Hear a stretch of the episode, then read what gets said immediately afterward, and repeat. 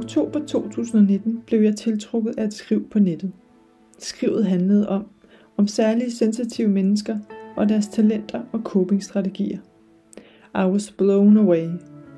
Jeg har let og let for at finde ud af, hvorfor jeg i store dele af mit liv har været overvældet, brugt for energi, gemt mig væk, haft migræne, følt mig forkert. Ja, listen er lang. Men her var hun altså, min mentor i BIS og base i dag. Jeg er så taknemmelig for, at jeg fandt vejen til hende, og måske du også kan bruge noget herfra. Velkommen til podcasten.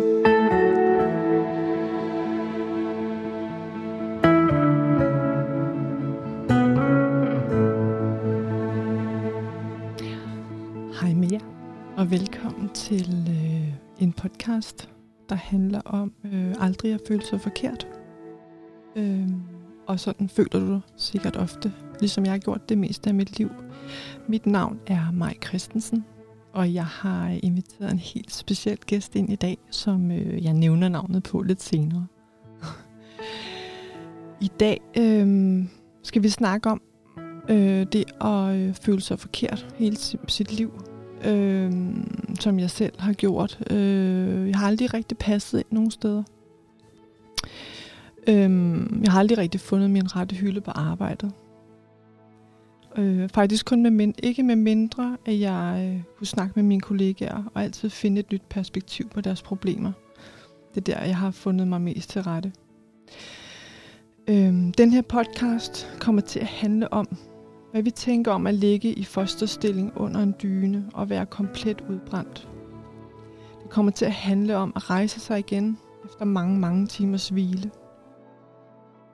Det kommer til at handle om, at du en dag, en eller anden dag, møder det menneske, som du spejler dig i og tænker, wow, det der, det kender jeg godt. Du kan sætte ord på alt det, jeg ikke kan forklare, men som jeg mærker. Og lige nu, der føler jeg mig set, hørt og forstået.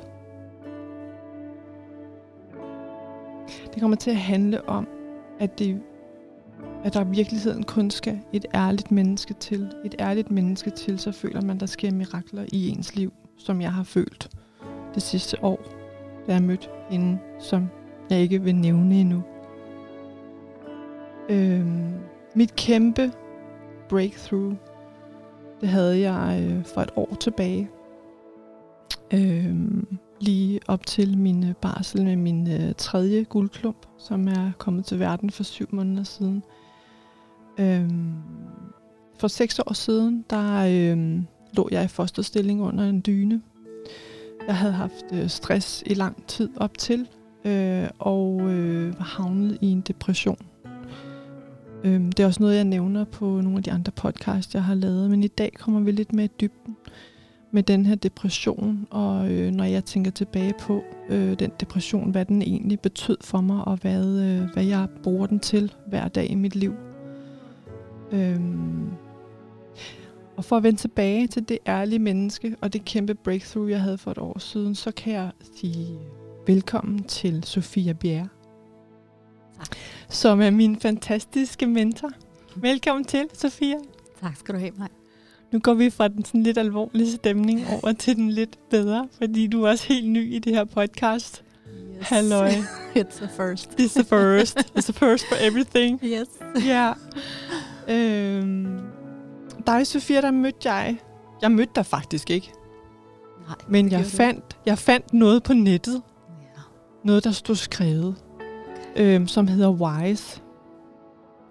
Og øh, jeg vil lige fortælle lidt om det, inden at øh, du øh, introducerer, hvem du er, og hvad det er, du laver til daglig. Tak. Fordi øh, dengang jeg læste det her på nettet, der tænkte jeg, der er endelig en, der forstår mig.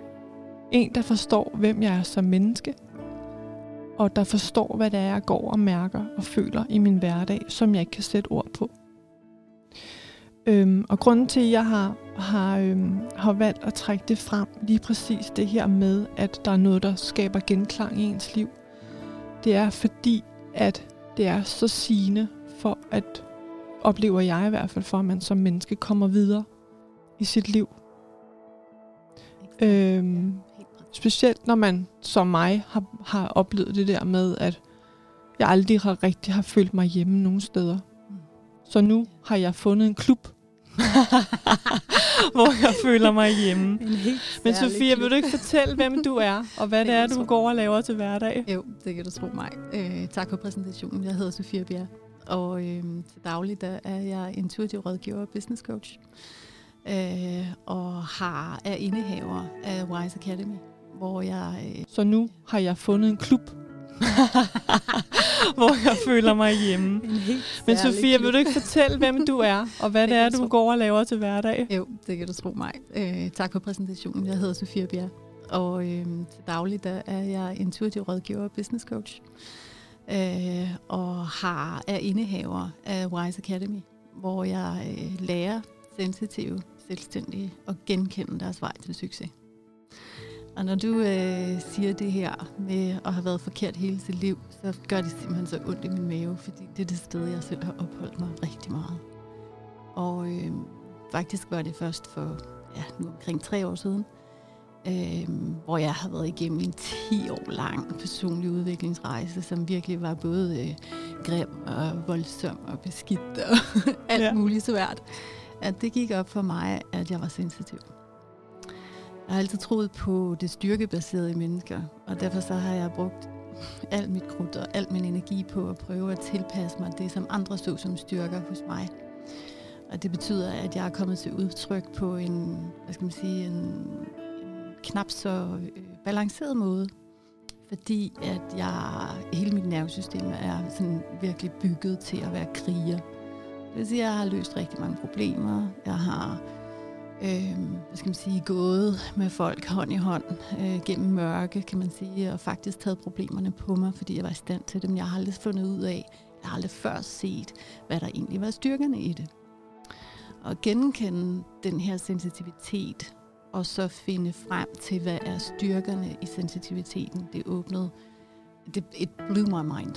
Øhm, og det besluttede mig for at gøre... Øh, jeg har været selvstændig hele mit liv, skal jeg lige skynde mig at sige, så det er ikke noget, øh, der sådan kom bag på mig, at jeg skulle være selvstændig. Øh, men jeg besluttede mig simpelthen for, at det her er den sidste og vigtigste brik i min forretning, at jeg kan tale til sensitiviteten, så folk kan genkende, hvem de er, og holde op med at gøre sig selv forkerte. Der ligger mange flere styrker i sensitiviteten, end der ligger øh, skygger og udfordringer. Men når vi kontinuerligt vælger ikke at tage os selv alvorligt som den vi er, fordi vi ikke ved hvordan, mm. så Mhm. arbejder vi jo fra et sted, hvor vi ikke er balanceret. Vi har ikke noget fundament. Og det er simpelthen blevet min mission at vise folk, hvordan de genkender deres vej til succes. Og gør det gennem business.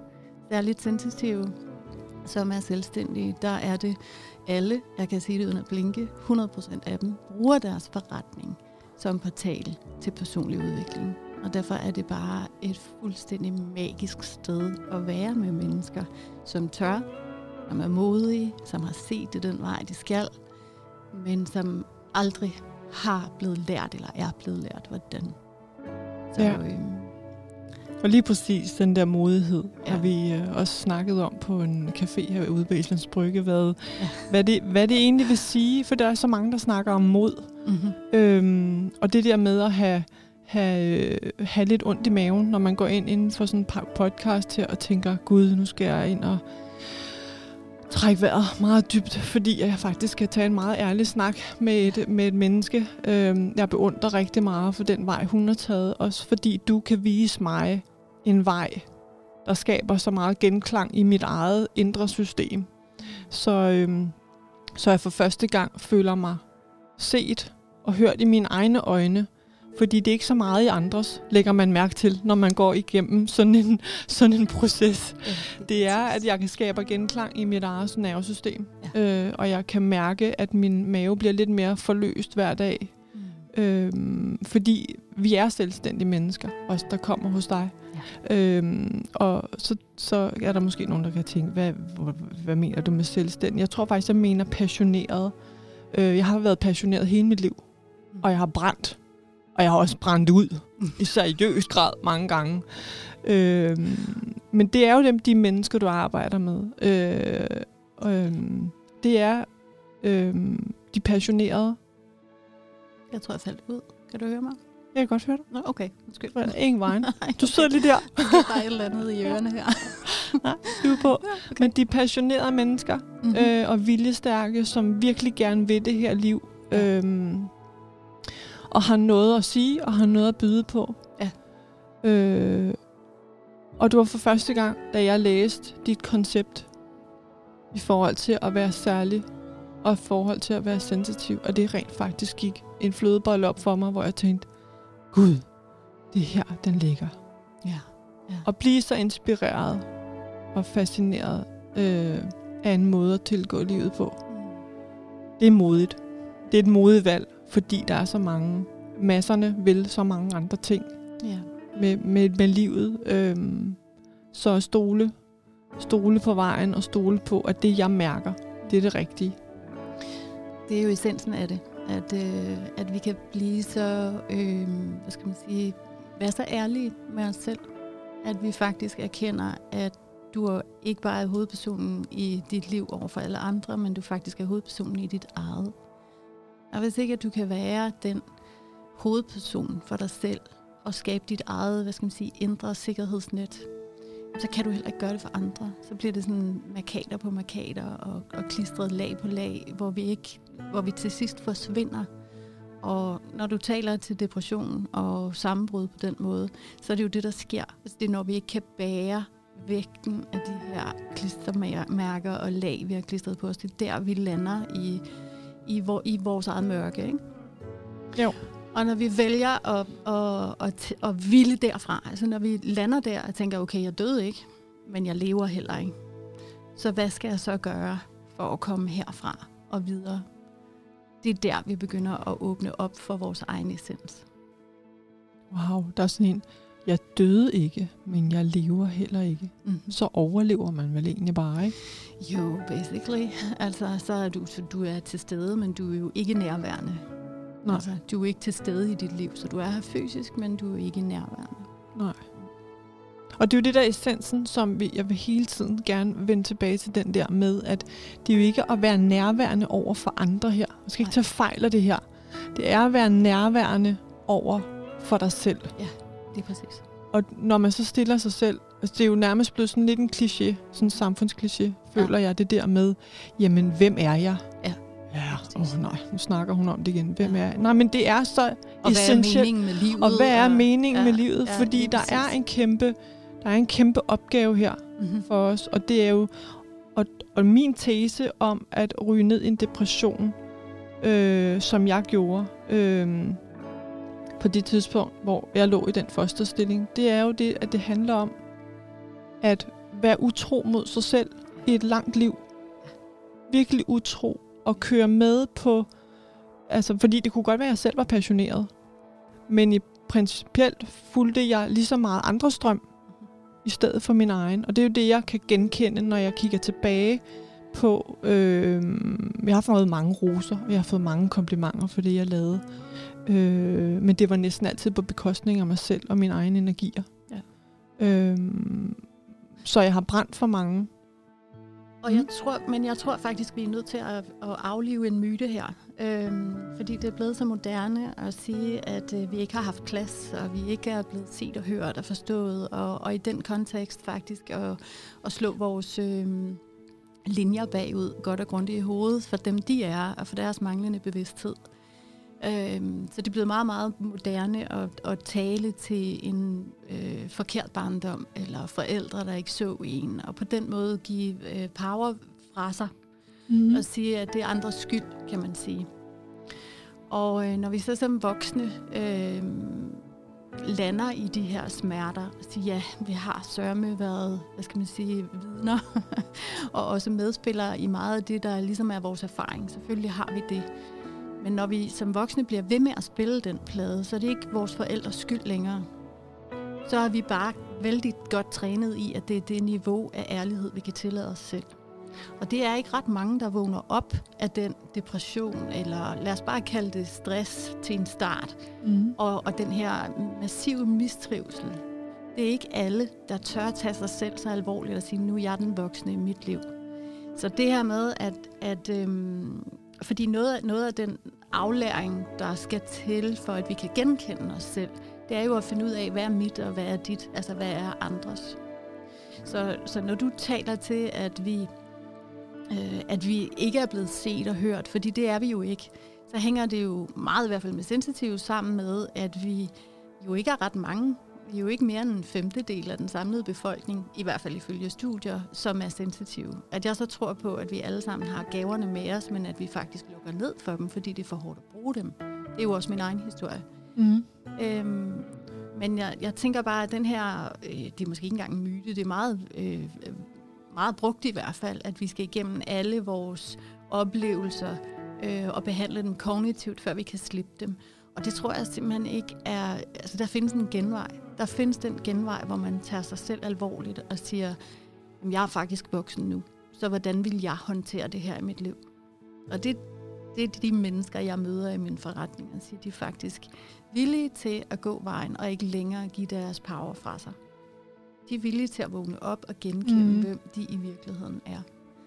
Og, og det er også det, du taler til med der, hvor du er, ikke? Og jo, siger, men jo. du opdagede også, at hey, okay, wow, det, han, det kræver en øh, forandring hos mig. Det kræver, at jeg ændrer mine tanker, og dermed mine handlinger, og så begynder jeg at få andre resultater. Lige præcis. Mm. Og der er noget, øh, der er noget helt specielt i, kan man sige, den rejse. Fordi nu snakker du også om en genvej. Men det betyder jo ikke, at der ikke er svære samtaler i det her. Fordi det er jo netop det, der er. Og der er en massiv sårbarhed i det, yes. Som vi går igennem, som den, den nærhed, vi skaber med os selv. Mig redder mig. Øh, Sofia Bjerre redder Sofia Bjerre. Så allerede det nærvær, der har vi nogle svære samtaler med os selv. Ja, absolut. Og så kan man så sige, så i, i øh, hvad kan man sige, sådan parallelt sideløbende med det her, så har vi nogle svære samtaler med nogle ældre mennesker, også nogle yngre mennesker nogle gange, i det her tilfælde ens egne forældre, fordi, som du siger, det handler ikke om at placere skyld. Nej. Men det handler om at vågne op. Ja. Og så sige til sig selv, okay, jeg ved, der er noget andet. For der er nogle andre mennesker, som inspirerer mig og fascinerer mig til at gøre noget andet. Jeg kunne godt tænke mig, at I deltog på rejsen, men så bliver jeg nødt til at lytte aktivt. Mm. Øhm, og den kan godt være så svær, som man tænker, tør jeg gøre det? Og det tænker jeg, øh, at det er jo helt naturligt. Fordi når vi øh, godt kan se, at, øh, eller når mennesker omkring os godt kan se, at øh, wow, jeg kommer ikke længere ud af den vej her med det, der er virkelig helt naturligt for os alle sammen. Ikke kun for sensitiv, men for os alle sammen. Det helt naturlige er udvikling. Når vi opdager, at vi kommer ikke længere ud af den her vej, så skal vi jo tage en beslutning, om det er godt nok, eller om vi vil flytte os. Og det, som er det aller, aller sværeste og springende punkt for os alle sammen, det er, at vi eventuelt skal sige farvel til relationer, vi holder af. Fordi når vi begynder at forandre os, så kan vi ikke vide, om de vil følge med. Og det er her, de svære samtaler kommer ind. Men det er med også her, vi kan hente de største gaver i selvironi, når vi så står på den anden side. Og det er her, at, at, at letheden kommer ind, når vi så kan se, wow, hvad har vi transformeret, ikke? Jo. Mm. Ja.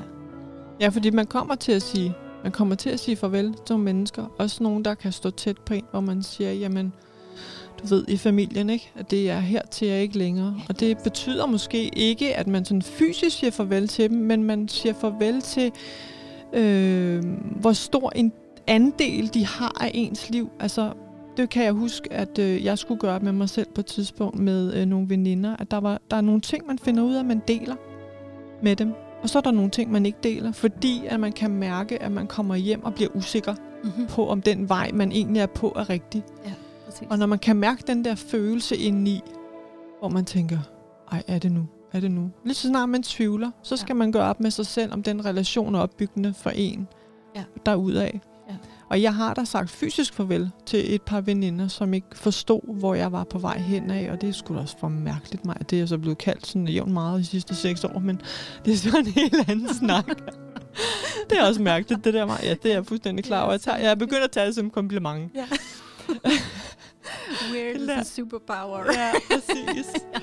øhm, så det er jo ikke altid fordi, at så det der, som jeg sagde med, at det er et fysisk farvel, men, men man skal betragte det op i helikopteren og så sige, hvor stor en andel skal det her menneske have af mig? Mm. Hvor stor en bid? Jeg, jeg, Ja. jeg tror, det handler om, det handler jo ikke om mennesket, og det er der, vi tit øh, snubler i det. Altså både det her med at sige, øh, eller sådan siger jeg det i hvert fald, at, Ja. at øh, nå, det er min mors skyld, at jeg er blevet sådan her, eller det er min far, eller hvad ved jeg. Men, men, og når vi så øh, øh, begynder at flytte os også fra de relationer, vi har, så tror jeg, det hænger sammen med, at at for det første, så begynder vi at tage øh, vores egen styrke hjem, altså vi tager vores power hjem til os selv og siger, at det er jeg måske ikke, jeg er ikke enig. Jeg kan godt være enig i at være uenig, men jeg er ikke helt enig i det, der sker lige nu. Lad os se, hvor det fører os hen. Og så begynder man at beslutte sig for niveauet af ærlighed, vi skal have i samtaler. Og når vi har landet vores nye niveau, det gør vi jo dagligt. Vi er jo ikke den samme i dag, som vi var i går. Og, og, og efterhånden, som vi lander i de her nye niveauer, øh, så, så begynder det faktisk, hvis vi kan lade hinanden være, hvis ikke vi peger fingre af hinanden undervejs, så begynder vi faktisk at blive en inspiration for hinanden. Fordi så kan vi se styrken i, at et andet menneske tør gå den vej med sig selv og være så ærlig, at når jeg vælger en anden vej, det er jo super inspirerende. Og det kan faktisk være adgang til vækst for den anden. Ah, okay, så der er sådan Ja. en, der er en gap der, hvor Ja, der er sådan det, en- man... En kobling, Ja. ja. hvor man nogle af de øh, øh, øh, nogle af de beslutninger, jeg har taget undervejs øh, de sidste 10 år, har både frastødt mennesker virkelig voldsomt, øh, som ikke kunne være i, at vi ikke var ens mere. Husk på, at fællesskab tidligere har været en måde at overleve på, ikke? Så det er jo det, Jo, vi er. jo. Altså det det, vi ligesom er koblet Det er, over, til. det er overlevelsesstrategien. til. Lige præcis. Ja, Hvis ja. man står alene, så er man udenfor, så er man ikke noget. Og det er jo også, det er jo faktisk den grundfølelse, du taler til her, hvor du siger, jeg følt mig forkert hele mit liv, men jeg har fundet en, eller nogen, som en klub, som tror på det samme, som jeg gør, og derfor så, så er jeg vokset. Så fællesskabet er vigtigt, og det er også derfor, at det er den dybeste frygt for os og smerte at forlade et fællesskab, selvom vi måske kan finde andre, så skal vi turde stå alene selv i en periode. Ikke? Og det er jo også det, hvis ens fællesskab har ligget i, øh, i ens familie, mm-hmm. altså ens mor og ens far, mens man stadigvæk er 35 år eller 36 år, så Ja. skal man, så er der et opgør i det, og det er jo st- stadigvæk ikke det der blaming, blaming Nej. your mom, eller Nej. agtigt, men det er jo noget med at, og, og, og, når, når du finder andre mennesker, som inspirerer dig til noget andet, så gå vejen, Ja. og så husk på øh, at have de der ærlige, eller i nogen grad er ærlige samtaler om, at øh, jeg har ikke glemt jer, men Mhm. jeg bliver nødt til at, jeg må gå den her vej, fordi det er min vej. Jeg oplever Mm. faktisk øh, med nogle af, af de her relationer, at det bare har, det har været rigeligt bare ikke at ses og tales ved i tre måneder ad gangen. Altså, at det bare, og det er faktisk helt naturligt, at vi som voksne øh, har perioder, hvor vi er optaget noget andet. Så enten det er en ny baby, eller en ny business, eller ja. øh, et nyt job, eller hvad, så ligger øh, vores prioriteringer forskelligt. Det er bare ikke særlig øh, normalt at prioritere sig selv og typisk så bliver det kaldt egoisme, fordi så vælger man sig selv til, og det vil sige, at man vælger andre fra. Så hvis det er en snak, man har, Mm. Ikke? så føler folk sig valgt fra. Så føler de sig vraget. Hvorimod, hvis du efter tre måneder tager samtalen og siger, wow, jeg var lige et sted, hvor jeg havde brug for at tage noget af mig selv hjem og, og, og kigge på det, og nu er jeg her, så jeg fandt ud af sådan og sådan. Så kommer du med, hvad skal man sige, en løsning. Det er ikke engang sikkert, du behøver at dele den med dem. Nej. Men der, hvor vi virkelig skal være opmærksomme i de her rejser, det er, hvor meget, hvor mange, hvad skal man sige, om det er nødvendigt at brænde alle de broer, som vi tror, vi skal. Altså om folk mm. Mhm. i virkeligheden forlader os, eller vi bare er sammen om det. Anyway. Ja. Om vi kan inspirere hinanden undervejs. Ikke? Så man kan sige, den måde, man faktisk kan blive fastlåst i det på, som jeg så, nu går der lige sådan en uh, pros op for mig her, det er jo det her med, at, at, øh, at det er frygten. Ja. Det er den der frygt for at blive forladt. Altså Ja. den der fællesskabsfølelse. Hvis jeg nu gør sådan her, hvad tænker min veninde? Ja, Det har jeg da, altså, det har jeg da faktisk først løsnet op for de sidste tre år. At jeg har to veninder, som virkelig forstår. Ja. Men jeg har aldrig talt så ærligt til dem, som jeg gør nu. Og så tænker de bare, hey mig, kan hun også det? og det synes jeg bare er mega fedt. Det er så fint, fordi det er jo der, vi sætter hinanden fri. Ikke? Jo. Altså, det er jo der, hvor Ja. vi virkelig sådan, wow, så er vi livsvidner, og, ja. og, og vi er der til at bære hinanden. Så når vi kan slippe den her dom, og dommen kommer jo også af frygt. Og, og, og, og det her med at holde hinanden fastlåst, fordi så kan vi altså, hvis du spiller din rolle, og jeg spiller min rolle, og en tredje har sin rolle, så har vi ligesom den her øh, øh, trekant, hvor vi, hvor vi gør, hvad vi forventer af hinanden. Så det er trygt. Ja. Det er ikke sikkert, det er harmonisk, men det er trygt. Ja. Og, og når bare en af jer mærker, at det ikke det spiller sørme ikke det her, og træder ud, så kan, så kan vi jo ikke stå, vel? Altså, så kan trekanten, så falder den jo Så sammen. falder den fuldstændig og det er jo sammen. det, der ja. er frygtsomt for alle.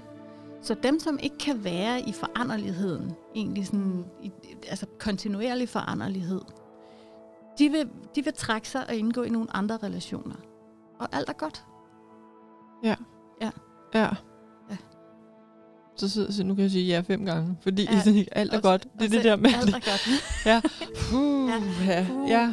Og det, det, er, øh, det kan være super ensomt, faktisk. At ville den foranderlighed med sig selv. Og vide, at hey, hvis jeg bliver liggende her under dynen i første stilling, så kommer jeg faktisk ikke nogen vegne, så har jeg ikke et liv. Så når jeg så rejser mig en gang imellem, og skal have en kop kaffe med en veninde, hvem er jeg så? For jeg er ikke glad. Nej, og det er så sigende med den ensomhed, fordi den har jeg jo også tænkt over, siden jeg rejste mig fra den dyne dengang, Mm-hmm. hvor at jeg tror faktisk, det var sommeren. Så tænker jeg, hvad er det, hvad- hvilken ensomhed har man egentlig mest lyst til, Mm. hvis man skal vælge? Ja. Fordi sommeren, inden jeg røg ned på bunden, ned under den der dyne i fosterstilling, der sad jeg på Vi Festival.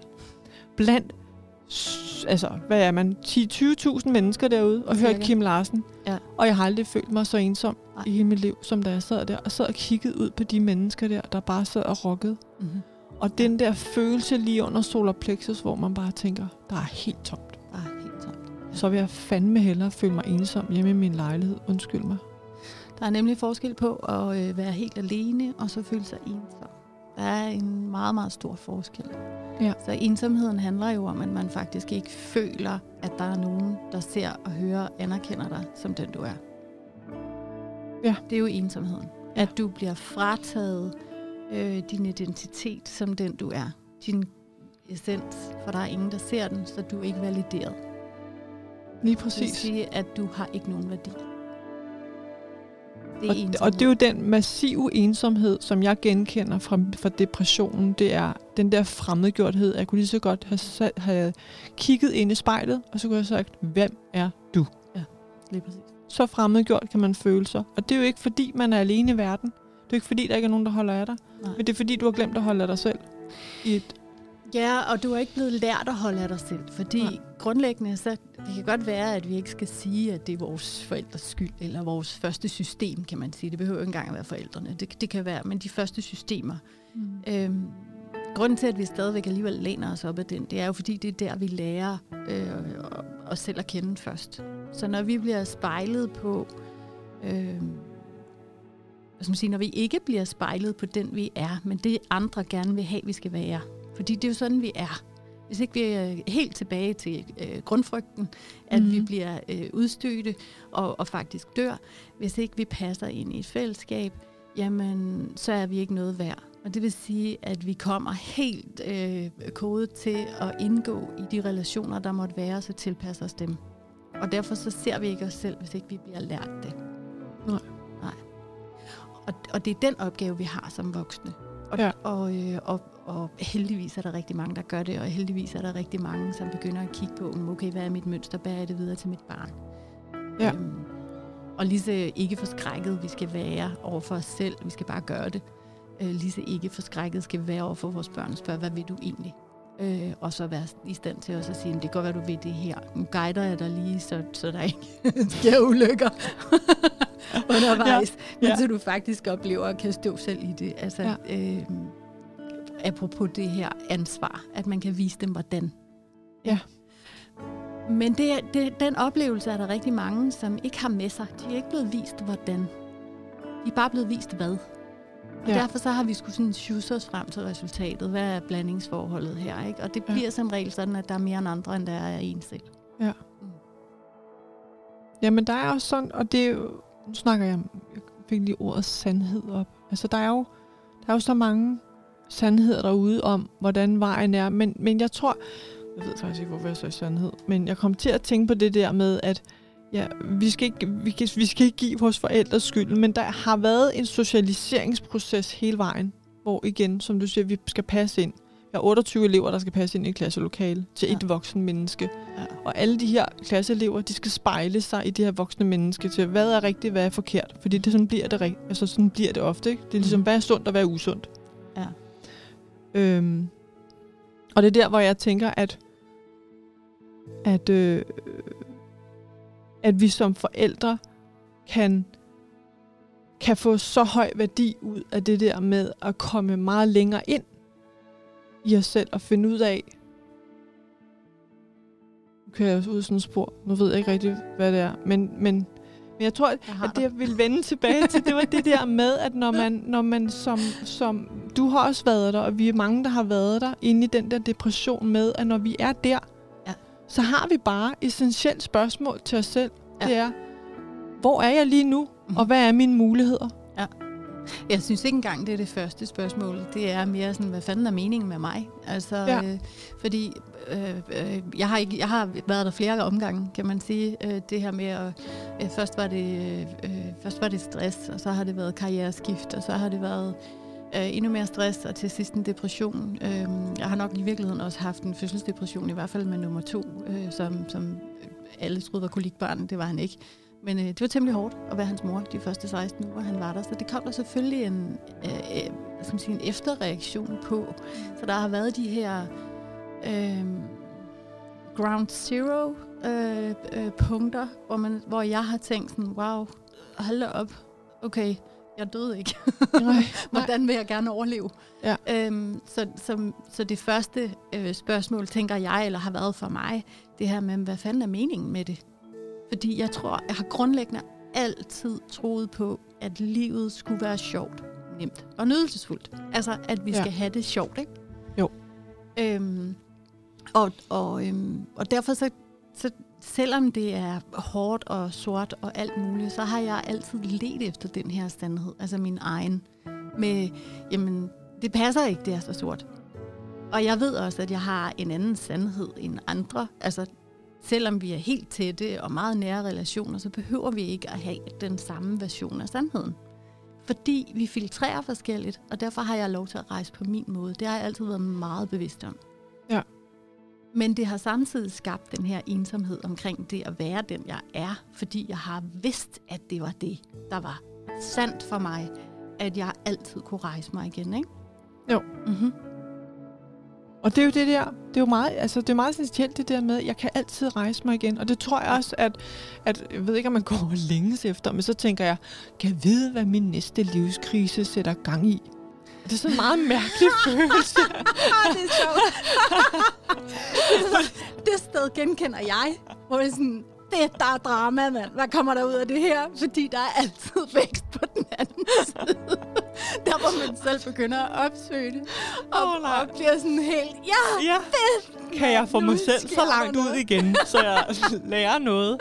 Fordi, jamen, Jamen, du ved, det er bare, når jeg tænker tilbage, hvad, hvad der gik op for mig ja. dengang, af ja. at jeg levede mit liv via mænd. Wow, altså, du ved, altså sådan helt, ja, ja, sådan et, skal jeg derud igen for at, nej, okay, det behøver du måske ikke meget, men nej. hvad gør man så? Ja. Så opsøger man det fra et andet mindset. Og det er faktisk der, miraklet sker. så glad for det og, så, og så holder man op med at tro på, at al vækst kommer af, af ulykke det må jeg godt lige tage til jer derude. Fordi ja. det behøver ikke okay, at lande vi, der. Vi vinder lige bøtten på hovedet. jeg genkender det. Altså, det var sådan, jeg, har, jeg har også haft det med mennesker omkring mig, som jeg gerne ville have skulle følges med mig. Og hvor jeg sådan fra sidelinjen kunne betragte det her sammenbrud, de pludselig står i. På en eller anden måde. Det kan være forskellige former for livskriser, men, men det her sammenbrud, der uundgåeligt vil opstå. Det kan være en fyring, det kan være øh, en skilsmisse, det kan være hvad som helst. Men hvor jeg fra sidelinjen har tænkt, yes! fedt, nu rykker de. og det er bare deres vildeste krise, og, og det er synd for dem, og det ja. er og, og empatien er, er helt tyk i luften, ikke? Jo. Selvfølgelig, men vi kommer heller ikke gratis igennem, medmindre vi vælger ikke at tage ansvaret. Og det er jo også et valg. Det må vi gerne. Ja. Vi må gerne vælge ikke at tage ansvar. Det er jo der, det frie valg kommer ind, kan man Yes. sige.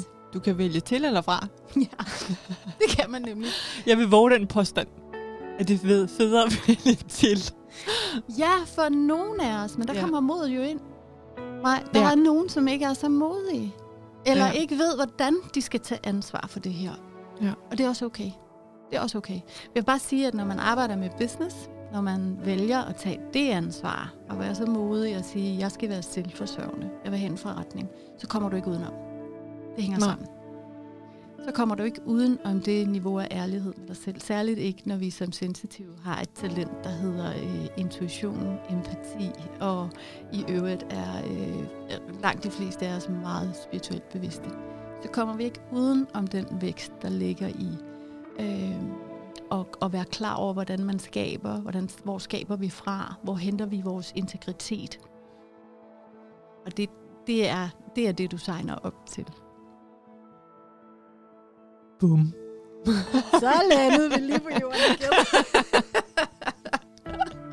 Det var lige ground zero, det er det, jeg elsker med det her. Det var sådan lidt dybt at, hvad, hvad hedder det? Højt at flyve, dybt at Yes. falde nogle gange, ikke? og det er det niveau, vi skal ka- være i. Ja. Det er de her, øh, jeg plejer at sige det som, øh, du ved, når man bliver sat til sådan en hjertemonitor, ikke? Ja. Ja, Ja. så har den altså nogle, hvad hedder det, den har top og bund for at, at måle Ja. ja. dit hjerte. Ja. Hvis den linje holder op med at være top og bund, hvad så? Så bliver sådan, beep. Ja, og hvad så? Ja, så dør vi vel. Lige præcis. så det vi har til formål, det er at lære at navigere i de svingninger. Det er der, vi Ja. lever. Ja. Ja. Og det var det, vi snakkede om den anden dag. Nogle stykker af os, Ja. hvor vi snakkede om det der. De stopper aldrig. Nej. Fedt. Så Kunne vi så, og så grinede vi rigtig meget, og så tudede vi lidt bagefter, Ja, så tænkte vi. Nå, men det er sådan her. Og det er jo og det, og det er jo det, der også er essensen af det her. Det, det er, at når man kommer på den udviklingsrejse, det er at finde hjem til sig selv. Ja. Og skulle starte sin egen business op, som jeg er i gang med, og ved at blive halvkvalt nogle gange, så er der bare den her monitor, og den kører op og ned, Mhm. og så tænker man, ej, nu er der fandme igen. Mm-hmm. Glasloftet skal sprænges. Hvordan gør jeg det? Øhm, Hvordan tager jeg mig selv til næste niveau? ja. Men det er også her, at vi griner, og det er her, vi græder, og det er her, vi får alle følelserne i spil, som er det værd. ja. For det er det sgu. Ja, Det er og det det er her, jeg bliver ringet op af nogen, der bare øh, viner af jubel i den anden ende. Og sådan, yes! Og er fuldstændig øh, helt op at ringe. Og, og, og har den anden ende af skalaen også, hvor folk de er sådan, jeg kan jeg kan ikke, jeg kan ikke trække vejret. Okay, din første opgave er at trække vejret. Som i fysisk træk Som vejret. i fysisk helt bevidst træk vejret. Helt bevidst træk vejret. Jeg gør lige selv. Så gør vi lige det. Så der er det hele. Ja, det er det hele. Der er det hele. Hvis man ikke har lyst til at leve det lever på stegs liv, man kan tilvælge, Ja. når man har været der på bunden af bunden. Jeg synes, det er så fint, at det er jo, det er jo her, at lejen kommer ind. Fordi, som du siger, kan man blive afhængig af det der fix med, fuck, nu var der sammenbrud, ja, yeah, jeg vil bare have mit gennembrud. Altså den her rejse, ikke? Jo. At øh, man, kan, man kan faktisk godt blive afhængig af at, at ville ud, fordi man kan se, man kan. Så når man begynder at gå vejen, og kan se, okay, nu kunne jeg komme fri af det der, og det handler jo faktisk om vores overbevisninger, ikke? At Jo. skifte vores har sådan en, en, en fin sætning, som jeg, jeg har fra øh, hvad hedder det, kurs, øh, et kursus i mirakler, øh, som, som handler om det her med, hvordan skaber vi mirakler. Og, øh, og at vi alle sammen ser det som noget, hvad skal man sige, noget vi ikke kan håndtere. Altså det, det er ikke noget, vi kan sådan bare gøre. Det er noget, der sker ude, uden for vores bevidsthed. Men det passer ikke. Når vi bevidst vælger at ændre vores tanker, og får et andet resultat, end det vi havde i går, Mm. så er der sket et mirakel. Det er virkeligheden det, det handler om. Så vi er sådan nogle små mirakelmager, der går hele tiden, går vejen mod lethed og glæde og stjerner og glimmer og... Ja, nu fik jeg lige en unicorn. Ja. og regnbuer. Men prøv at høre, det er, hvis vi accepterer, at vi er, vi er skabt til forandring, Ja. og at det er den forandring, vi kreativt skaber, innovativt skaber hver eneste dag i vores liv, på trods af alt det, der er, Mm. så bliver livet, altså, så bliver det sjovt. Også når det er hårdt. Det gør jeg faktisk. Ja. Det bliver sådan lidt crazy-agtigt. Ja, det gør det. Det går Det sådan, bliver, hvor man øh, går og synger og danser lidt ind i sig selv ret tit. Og så tænker man, der kommer en unicorn flyvende derovre. Så tænker jeg, du er meget mærkelig. Ja, Det, øh, men, øh, og det er lige før, jeg kan lave rap på det snart. Kan jeg lige øh, få en tur øh, om, ombord her? Altså, kan, kan vi lige følges ad lidt? Ja. Og nogle dage har du brug for Netflix, øh, og nogle dage har du brug for at råbe røv. Øh, Ja. undskyld på din podcast, mig. men, men vi har lov til, at vi har brug for at være det hele. Ja. ja. Og, og, og det er der, vi slipper dommen. Og, og, og, og, og træder ud af sengen. Og, og flytter os. Ja. Ja. Så vores ophold her bliver, bliver hvad skal man sige, kortere og kortere. Ikke? Ja, og det er det der med at slippe dommen. Altså det der med, at jeg kan huske for den gang, det, det, da, da jeg ramte bunden, at jeg kunne, der var et eller andet, der var noget, jeg kunne ikke mærke, hvad det var. Jeg kunne mærke, der var et eller andet, jeg famlede efter. Mm. Altså det der med, at der var ikke noget, der stod skrevet nogen steder. Der var ikke en eller anden øh, unicorn, der kom hoppende hen i hovedet på mig. Der var bare noget med, der er noget andet og noget bedre end det her. Mm-hmm. Og den kan jeg stadigvæk genkende mig, den der. Ja. Den der, altså man ligger dernede, og så tænker man, og man sover, og man sover, og man sover, og man sover. Ja. Og bliver endelig ved med at sove, indtil du vågner. Ja, lige præcis. Lige præcis. Faktisk også, Og det er faktisk også fysisk. min, sådan et, Ja. essensen af det her, som også skal ud her øh, fra, det er at hvil nu. Altså Ja. lad nu være med at skulle leve op til alt det der, du tænker, du skal leve op til. Lige præcis. Lige Rest. Depression. Så er, er det deep ikke, rest. øh, lige præcis, er det ikke øh, regel nummer et, når man har været i et stresskollaps eller i en depression, det er at hvile til kroppen er færdig med at hvile. Altså Ja. det er sådan lidt øh, Maslows behovspyramide helt nede Ja, i bunden, præcis. kroppen skal restituere. Ellers så kan du ikke. Øh, og tilbage til det her åndedrag. Det trækker Ja. vejret. Præcis.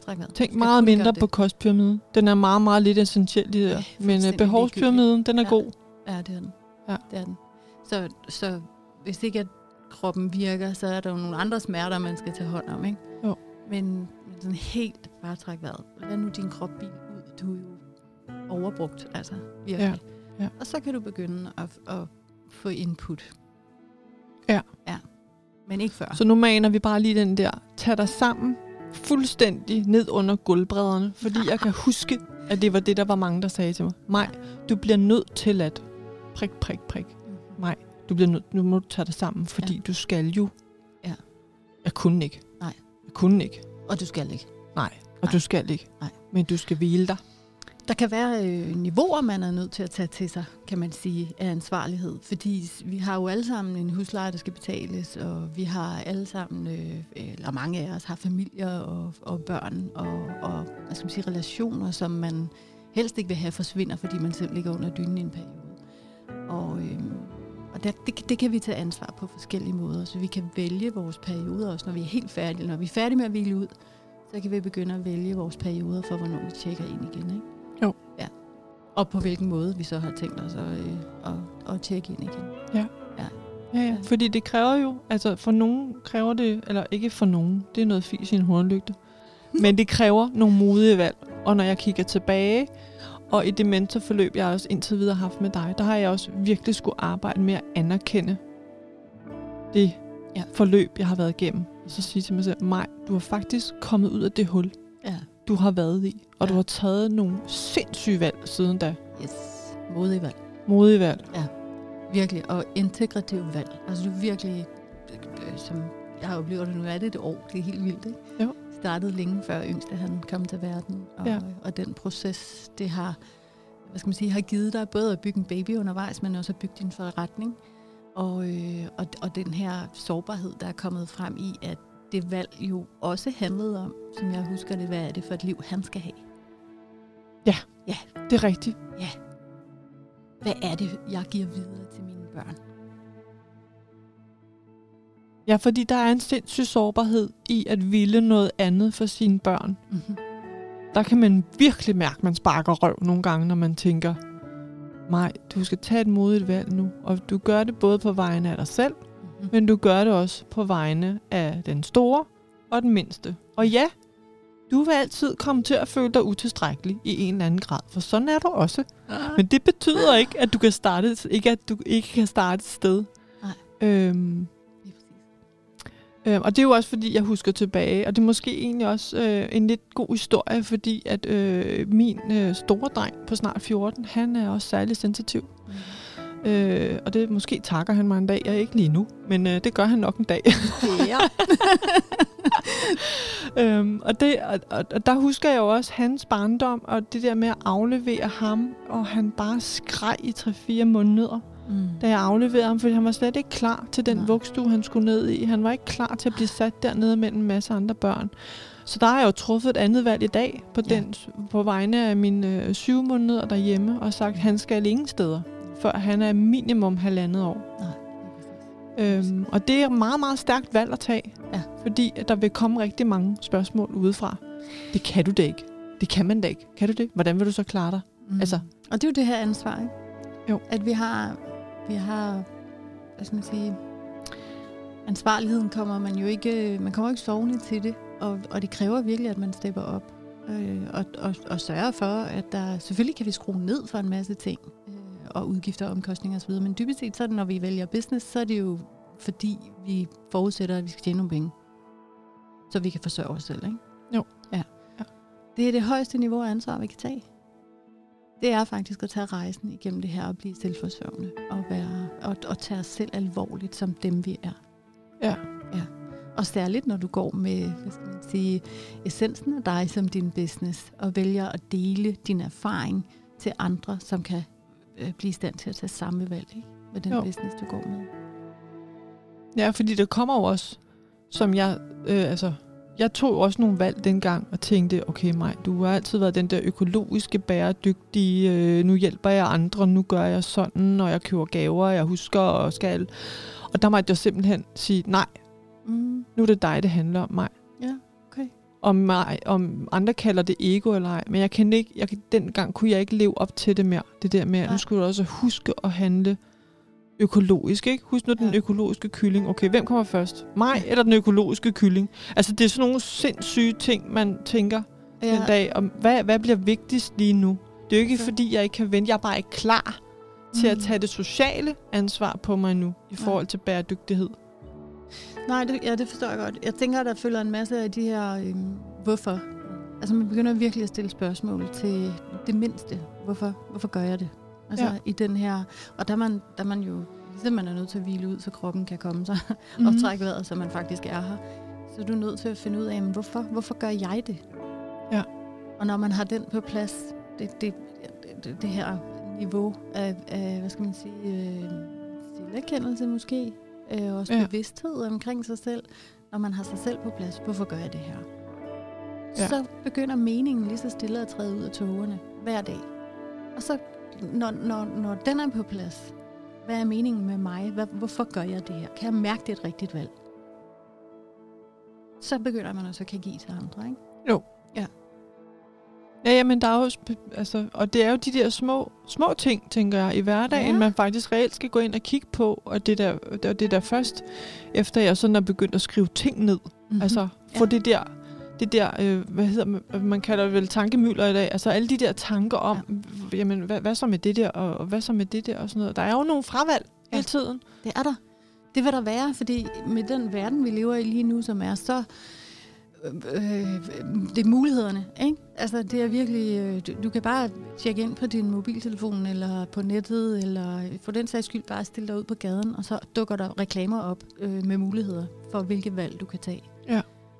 Men det er ikke altid det, det rigtige valg for dig selv. Så hvis du vil mærke, at du virkelig er til stede, efter at have været et sted, hvor ikke du var til stede med dig selv, så er du nødt til at begynde at spørge dig selv, hvorfor. Ja. Ja. Og hvad vil jeg så? Og det, det er jo helt ned i det bitte små. Og jeg synes, det er så fint. Det er jo i virkeligheden her, vi begynder at leve. Det er her, ja. vi virkelig er til stede og bliver nærværende med os selv. Og sige, hvorfor? Ja. Ja. Det store, de store spørgsmål, hvorfor? Men hvis så, så tænker jeg, så vi dengang jeg øh, stod der i øh, Røgerdam og skulle ud af den der depression, så begyndte jeg at, øh, at søge mennesker, der, øh, hvad hedder det, der inspirerer mig. Ja. Altså de mennesker, hvor jeg sådan tænker, hende der, hun, øh, hun kan et eller andet. Mm.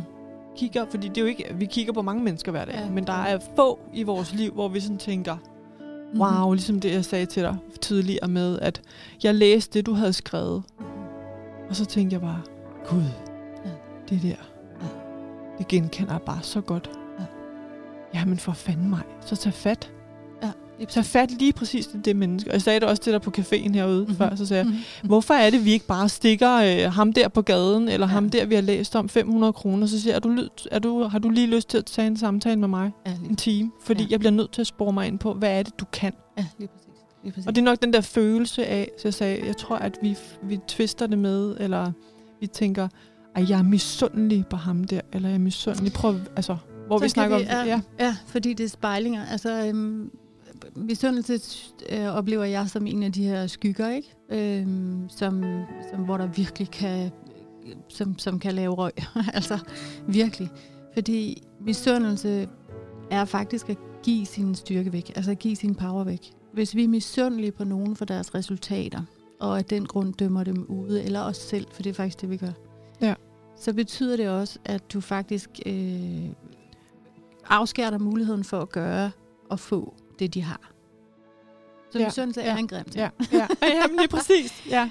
Jeg har, jeg har faktisk aldrig i mit liv været misundelig. Og det kan jeg sige uden at blinke. Det har jeg ikke. Jeg har kigget på andres resultater og spejlet mig i, hvad vil jeg gerne have. Og her kommer rollemodellen ind, som du siger lige før. Ikke? Det her med at opdage, at der er nogen, der tror på det samme som mig. Lad Ja. ja. mig se, hvordan de gør. Lige præcis. Ja. Og så er man ikke misundelig. Fordi så beholder man sin power, og så beholder du din skaberkraft hjemme hos dig. Og så betragter du, hvordan har han fået en Porsche og en stor BMW og et stort hus og alt det, som, hvis det nu er det materielle, vi kigger på. Ja. ja. Eller hvordan har han fået så god en forretning? Hvordan har han skabt så stor en følgerskare? Hvad er det, han gør, eller hun gør for den sags skyld? Hvordan har Ja. hun fået en toppost? Hvad ved jeg? Så er vi ikke misundelige mere. Så begynder vi at kigge på, hvordan kan vi gøre det samme. Det, som jeg oplever rigtig mange når frem til, når de bruger den positive vinkel og kigge på andres resultater med egne mm. briller, det er faktisk, at de når frem til, wow, okay, når der ligger det ansvar bagved, det har jeg ikke lyst til at tage, men min version ser sådan her ud. Okay. Så det er den anden side Ja, af ja. misundelse. Ikke? Ja. ja. Det jeg kan se øh, hos... Øh, jeg kommer jo fra, øh, hvad hedder det, byggebranchen, og har tegnet et væld af kæmpe store villager. Ja. med nogle rigtig dyre materialevalg. Ja. Og jeg øh, har arbejdet i rigtig mange af dem også, fordi jeg øh, har stadigvæk et malerfirma ved siden af, hvor jeg øh, mere eller mindre kun arbejder for luksuskunder. Ikke? Altså Ja, det her, hvor ja. det virkelig er custom made. Kommer i rigtig, rigtig mange fantastiske villager, også de steder, hvor, hvor man ikke siger, hvor man har været, man tager ikke billeder, og man er, altså, fordi det er bare privat. Det var vildt. Ja. Øhm, det jeg oplever med mine kunder her, det er, at de er så velfunderet i deres øh, værdier og behov. Rigtig mange af dem, så det er ikke noget, vi diskuterer. De ved bare, hvad de gerne vil have. Ja. Jeg oplever også, at hvis jeg skulle gå og være misundelig på de her mennesker, så ville jeg frastøde dem lige med det samme. Ja. I stedet for så har vi nogle virkelig fantastiske snakke, fordi der er mere til malerne, ikke? Jo. der er noget Så bagved her. Ja. så, så vi har nogle fantastiske udvekslinger om, hvad det er, de faktisk har prøvet i deres liv. Og det er alle sammen mennesker, der er gået vejen med det, de ville. Ja. Så den tydelighed, og der, hvor vi kan holde op med at ditche hinanden, Mm. øhm, for, for det, vi vil, og for vores valg og vores værdier, det skaber simpelthen vækst. Altså, det ja. skaber jo øh, overflod og, og øh, ja, bare muligheder. Ja, det er præcis. Ja. Men det er også derfor, jeg tænker, den der, øh, altså, hvis, hvis du tænker, ej, okay, nu er jeg forkert, fordi jeg er misundelig. Nej, men så prøv at vende den. Vend mm-hmm. den Mhm. til at være fascineret. Lige Ikke? præcis. Vend Ja. den til at være fascineret af de mennesker, hvor du tænker, Gud, Ja. åh, oh, det der vil jeg også bare gerne have. Og så kan man sidde dernede, og så kan man tænke en måned over det. Så vend den til at blive fascineret af, at der er nogle karaktertræk her, hvor du tænker, det her, det er bare virkelig specielt. Virkelig fedt, ikke? Ja. ja lige præcis. Så hvordan er du kommet dertil? Og Ja. det, det, de historier fascinerer mig. Ja. Virkelig. Ja. Virkelig. Det er også det, der øh, øh, har gjort, at jeg i den grad er i stand til at, at bygge den forretning, jeg har gjort i dag, fordi jeg har hævet al den erfaring ud, som ligger fra, fra alle de her år som selvstændig med de her helt særlige kunder. Ja. Øh, I alle lag faktisk. Ja. Og kan sige, hvad, hvad er det egentlig, der gør forskellen? Fordi samtidig har jeg været i nogle sammenhænge, hvor øh, hvor det at holde sig selv tilbage, fordi man ikke tror på, at man kan, altså det der med at være bange for sin egen succes og for lyset osv., har været, har været det, der ligesom var gennemsyret øh, af, af de mindset. Altså det her med, at når man skummer ved din list, ikke? Jo, altså nu skal du jo. tro, du er noget, og hvis vi nu alle sammen hedder det samme til efternavn, så er der ikke nogen, der kommer til skade. Altså, Nej. du ved, på den Nej. måde, ikke? Øhm, eller så har vi i hvert fald den samme sygdom.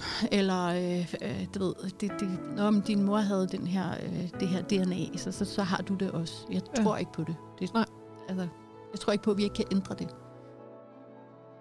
Nej, det er jo det der med at, at finde ansvaret for øh, den der sårbarhed, der også ligger mellem generationer. Vi kan gå ind og have øh, sårbarhed og have respekt for, at øh, der har været noget, der var engang. Ja. Men det behøver du altså ikke til. Morgendagen kan være helt anderledes, ja. hvis du vælger at træffe det valg med, at den skal.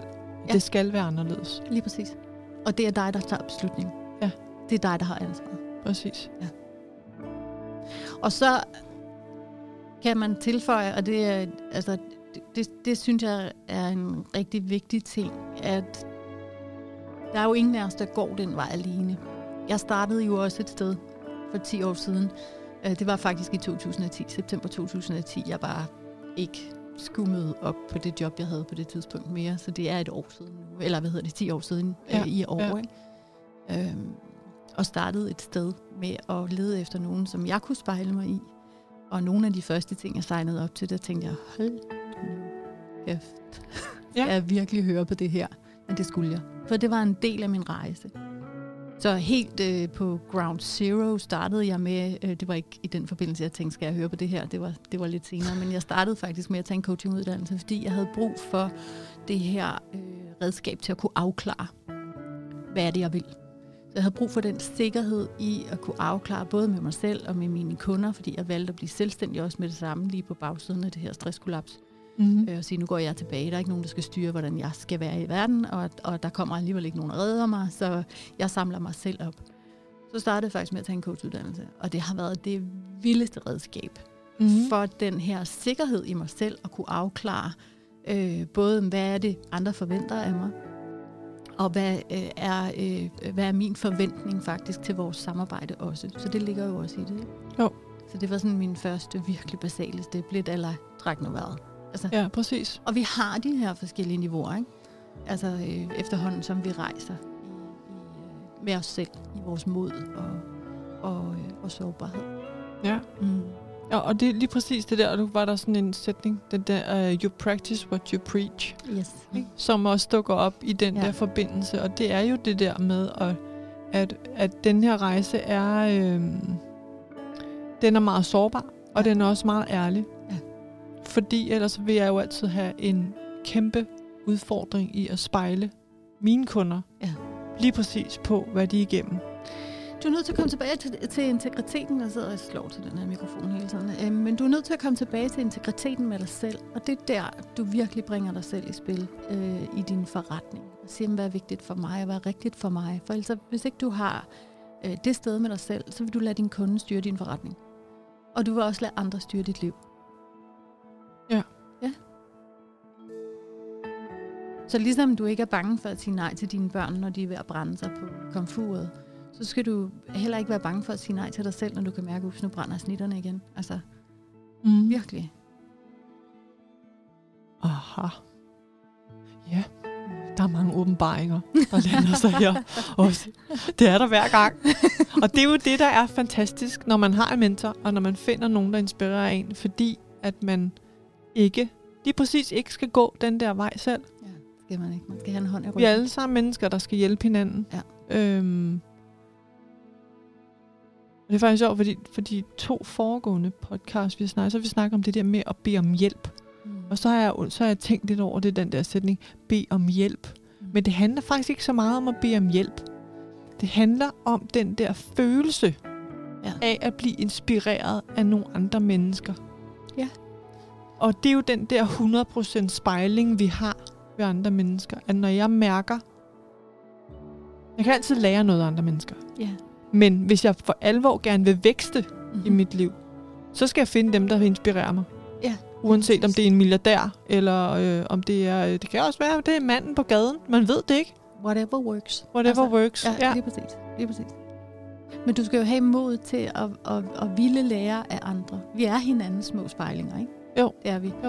Og, og altså, går man lige helt ud, så er vi jo alle sammen fra samme kilde. Så er vi jo alle sammen et, ikke? Jo. Ja, men i hverdagen, så bliver det meget praktisk, når vi kan spejle os i hinanden og sige, nå okay, nå, det er også en vinkel at se ja. tingene fra. Og så tage det ind, man kan bruge. Ja, lige præcis. Mm-hmm. Ja. Men det er rigtigt, du vender altid tilbage til det der mod, og jeg tror egentlig, jeg underkender lidt det der med, at jeg selv egentlig måske er meget modig, uden at jeg egentlig mm. tænker om det. Ja. Som det at sidde og optage podcast, som jeg overhovedet ikke havde set komme for et år siden. Men tænker, nu gør jeg det fandme. Mm. Og så står man lidt med ondt i maven herude på Islands Brygge og tænker, ja. kan jeg det her? Ja, det kan jeg faktisk godt. Ja, det kan du faktisk godt. Ja. ja. Det er fantastisk. Så længe der bare er et menneske, der lytter bagefter, så er jeg glad.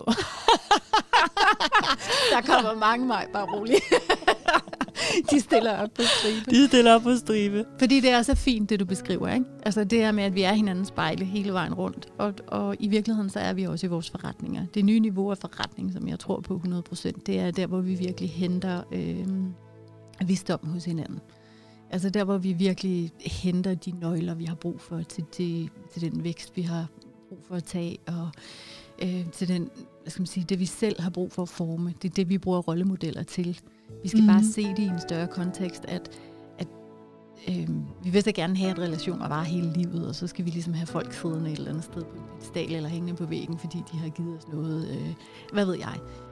Jeg tror mere på det her med, at vi faktisk bytter med hinanden i, øh, i altså nærmest også ubevidst. Selvfølgelig gør vi det i, i forretninger, fordi vi kan mærke, øh, du siger, at jeg kunne mærke, at Sofia tror på det samme som mig. Øh, ja. Så jeg, jeg, skal være, jeg skal lære noget af Sofia i hendes forretning. Og, og, og det tror jeg på hele vejen. Det her med, at vi kan mærke, at vi faktisk er i familie på grund af de værdier, vi har. Og at vi så på den måde kan hjælpe hinanden. Ja. Mere end at vi er i familie, fordi vi nu har blodsbånd eller samme efternavn. Ja. Ja. Det er en skide god betragtning, den der. Og det er sjovt, når der kommer de der betragtninger for dig. Sådan er det at have en mentor kære venner. det er der, når man tænker, gud ja, det er rigtigt. Vi er en stor familie, alle sammen. Ja, og det er de, der, de, ja, præcis. Ja. Øhm, og, og lige præcis det der med blodets bånd, ja, den skal jeg lige, man skal, det der med, at man lige skal gentage nogle sætninger, for at det ligesom mm. falder på plads, ikke? Mm-hmm. Øhm, ja.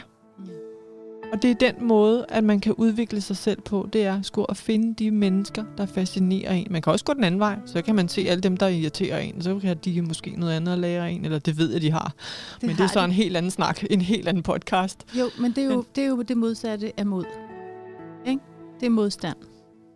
Ja. Så så længe, at du ikke tør at være ærlig, så er du modstand modet er at gå ind i ærligheden og være i integritet. Og det vil sige, når du åbner op for, at det menneske, du har modstand på, faktisk har en gave til dig, så har du sluppet det her at stå imod, kæmpe imod. Kan du se det? Ja. Og så kan du lade det her menneske få plads i dit liv som en, en, en lærer, eller en erkendelse, eller hvad det måtte være. Ikke?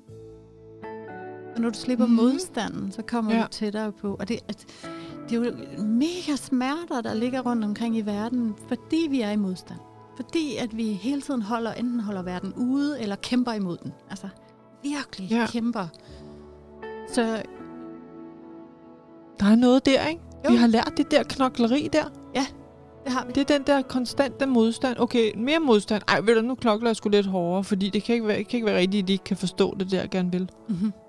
Så er der mere modstand. Mere modstand. Familiefighter øh, krig og ballade. Ja. Ja.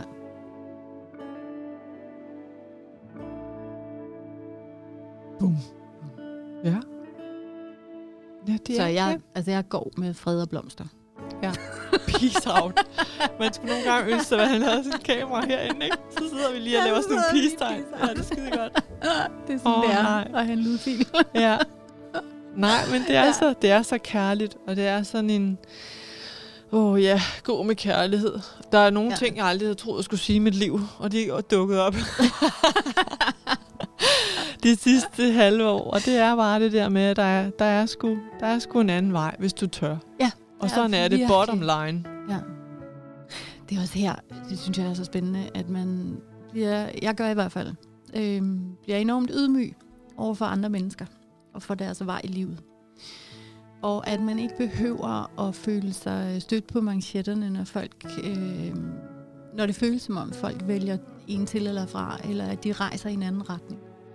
Fordi dybest set er det jo ikke et farvel til mennesker. Det er jo bare, at de har en anden vej. Det kan gøre super, super usikre, når folk omkring os vælger en anden vej. Men jeg har bare altså, mega niveau af ydmyghed over for, hvad vores sjæle i virkeligheden skal. Så accepten ligger så dybt, at vi har virkelig hver vores. Altså, så hvor kan vi finde, øh, hvad skal man sige, hvor kan vi finde de her øh, øh, prikker i vores øh, grid, hvor vi mødes? Altså, Ja. hvor kan vi, altså, og så behøver vi jo ikke at være fuldstændig homogene hele vejen. Men vi kan, vi kan virkelig have nogle fælles punkter og fælles, øh, skal man sige, øh, der hvor vi når hinanden og når sammen. Og det er det, der binder det her tæppe af, af mennesker sammen. Ikke? Jo. Men det, det giver bare den, øh, jeg tænker, det her med at kunne sætte hinanden fri i det, det gør mig Ja, vældig ja. ydmyg i forhold Mm. til, hvem vi er i virkeligheden. Og det fjerner modstand. Ja, og det er så fint sagt, fordi at når man snakker om det her grid af mennesker, så er det jo også den følelse, jeg havde med den depression gang, dengang. Det kan jeg huske. Hvor sent. Jeg var så pisse bange for andre mennesker. Mm. Øhm, og Mm. det var jo en del af den der, har jeg så lært i dag, den der særlige sensitivitet, at jeg modtager bare så sindssygt mange stemninger Mm. blandt mennesker. Og jeg Ja. mærker, hvor de er. Ja. Øhm, og det tager jeg med mig hver dag. Mm. Og til sidst så var jeg jo så overvældet, fordi jeg aldrig har vidst, hvad det her handlede om. Ja. Så Ja. turde ikke tage nogen sted. Nej. Tænker jeg bare, åh oh shit mand, nu skal jeg ud og møde 20 mennesker igen. Hvad gør jeg? Ja. Hvor at den, det aftryk, jeg har lært nu, det er, at jeg lærer så sindssygt meget af de mennesker, jeg møder. Specielt mennesker, der provokerer mig helt vildt meget. Det er altid der, der er en lærer. Det er, og nu sidder jeg og kigger sådan lidt ud af vinduet, fordi det er virkelig. Der er nogle gange, jeg har tænker, forbi. "Mm, hende, om det, hvad er det, hun kan? Og så har jeg lært ja. Det der med, at okay, hvis hun provokerer dig, så har hun et budskab. Så nu lurer du det der, nu tager du det med hjem. Og så tænker du, hvad var det lige præcis, hun kunne? Ja. Fordi hun satte fingeren på et eller andet. Ja. Du slet ikke kunne være med i dig selv. Og det er jo det der med, der er slipper modstanden, hvis man så går hjem og finder ud af hende der. Ja. Så jo, jo flere mennesker er bedre nogle gange. Ja. Nej, eller det passer ikke, men du ved, den der, hvor man i starten, hvor jeg var så bange for det, Mhm. mm. til hvor jeg ligesom fik vendt den om, og Ja. så sagt, der er alle mennesker på den her jord. Præcis. De har noget at fortælle mig. Ja. Nogle mennesker er neutrale, nogle mennesker mærker du ikke noget med, men så har du heller ikke noget på dem, kan man sige. Så er det bare sådan, at vi er jo i verden sammen, og det er jo hyggeligt. Ja. Agtigt. Ja. Og så er der de mennesker, der virkelig kan sætte følelser i gang. Og det er her, det bliver spændende. Og det er her, hun ligger begravet hver gang, ikke? Ja, det er Jo. det er her, det bliver spændende. Ja. ja. Så selvfølgelig øh, behøver vi ikke at, øh, at nå frem til krammestadiet med alle mennesker omkring os. Men vi kan i hvert fald blive bevidste om vores grænser. Ja. Og jeg tror rigtig tit for, øh, for sensitive og for empater, intuitive mennesker, så er det faktisk det, der er problemet, indtil man faktisk lærer at sætte grænser.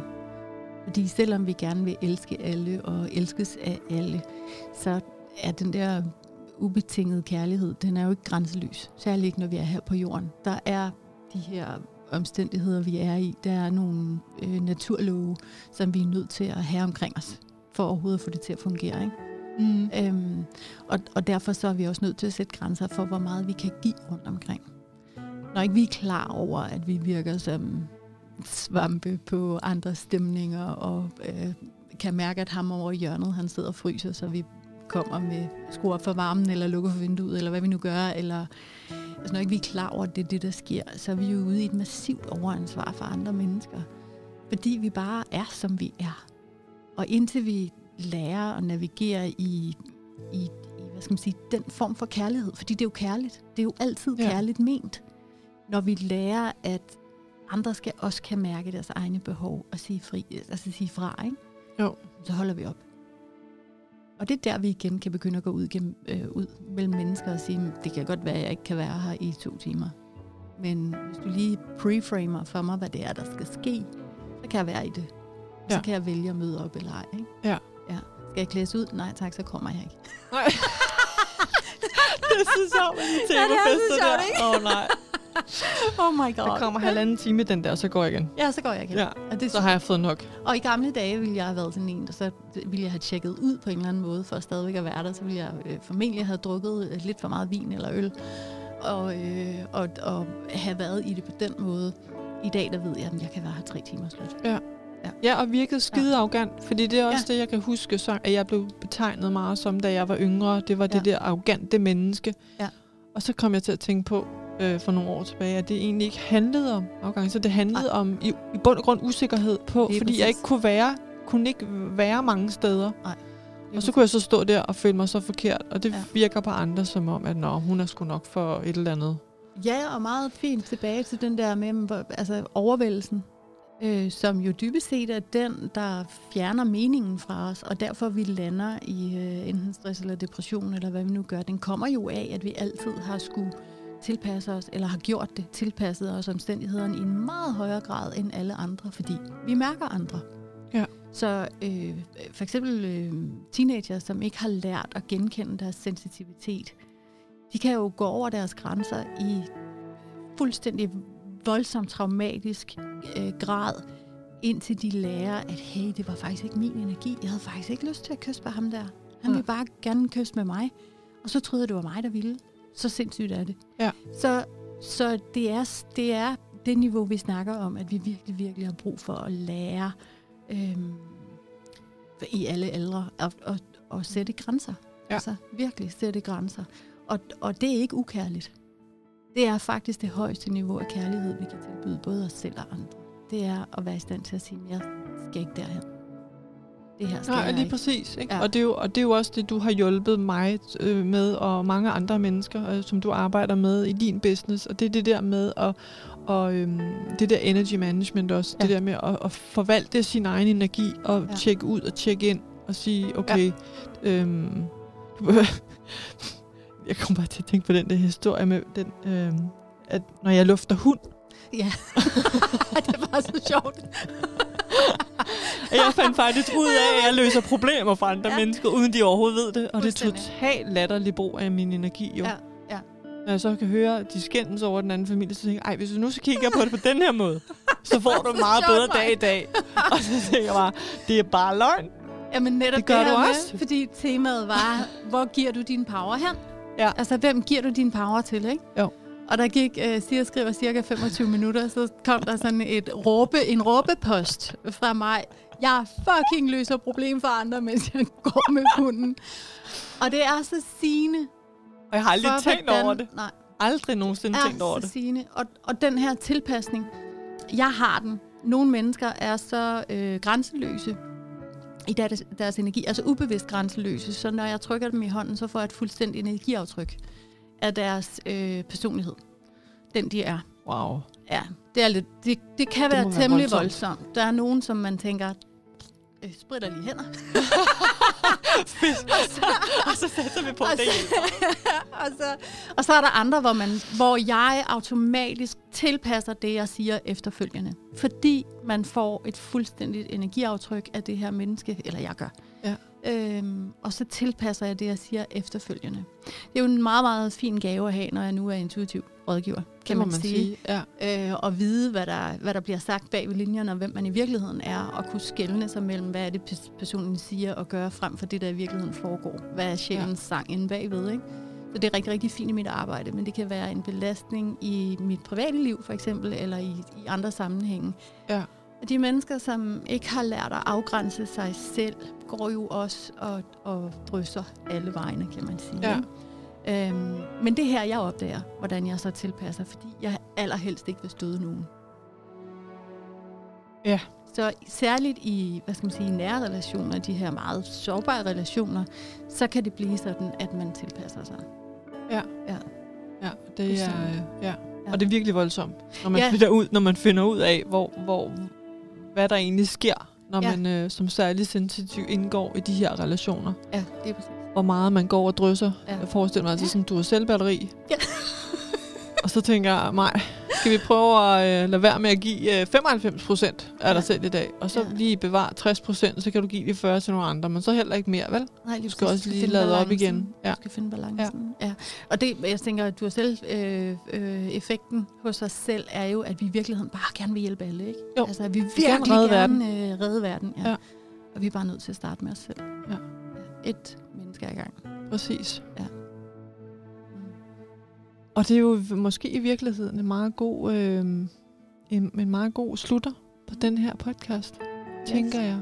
Det er at øh, tage nu ansvaret for dig selv først. Ja. Du er det vigtigste menneske i dit liv.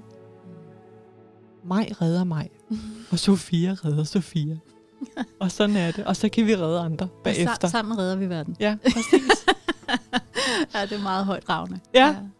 ja, det er det. Fantastisk. Men sådan er vi jo, dybest set. Vi gerne, vil gerne redde Ja. rigtig mange. Ikke? Men vi skal, lige, øh, vi skal lige have os selv med på hele rejsen, for så kører det.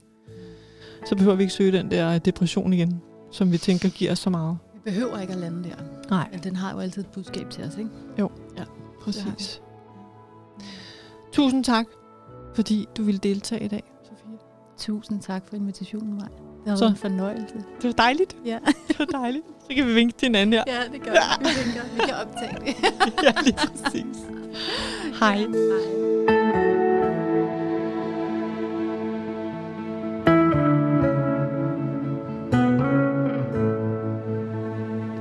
Podcasten har været længe undervejs, og hvis du har hørt den til ende, er jeg bare så glad.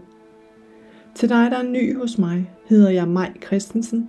Er intuitiv vejleder for passionerede kvinder, der skal finde et nyt ståsted efter en depression. Tak for nu og på genhør.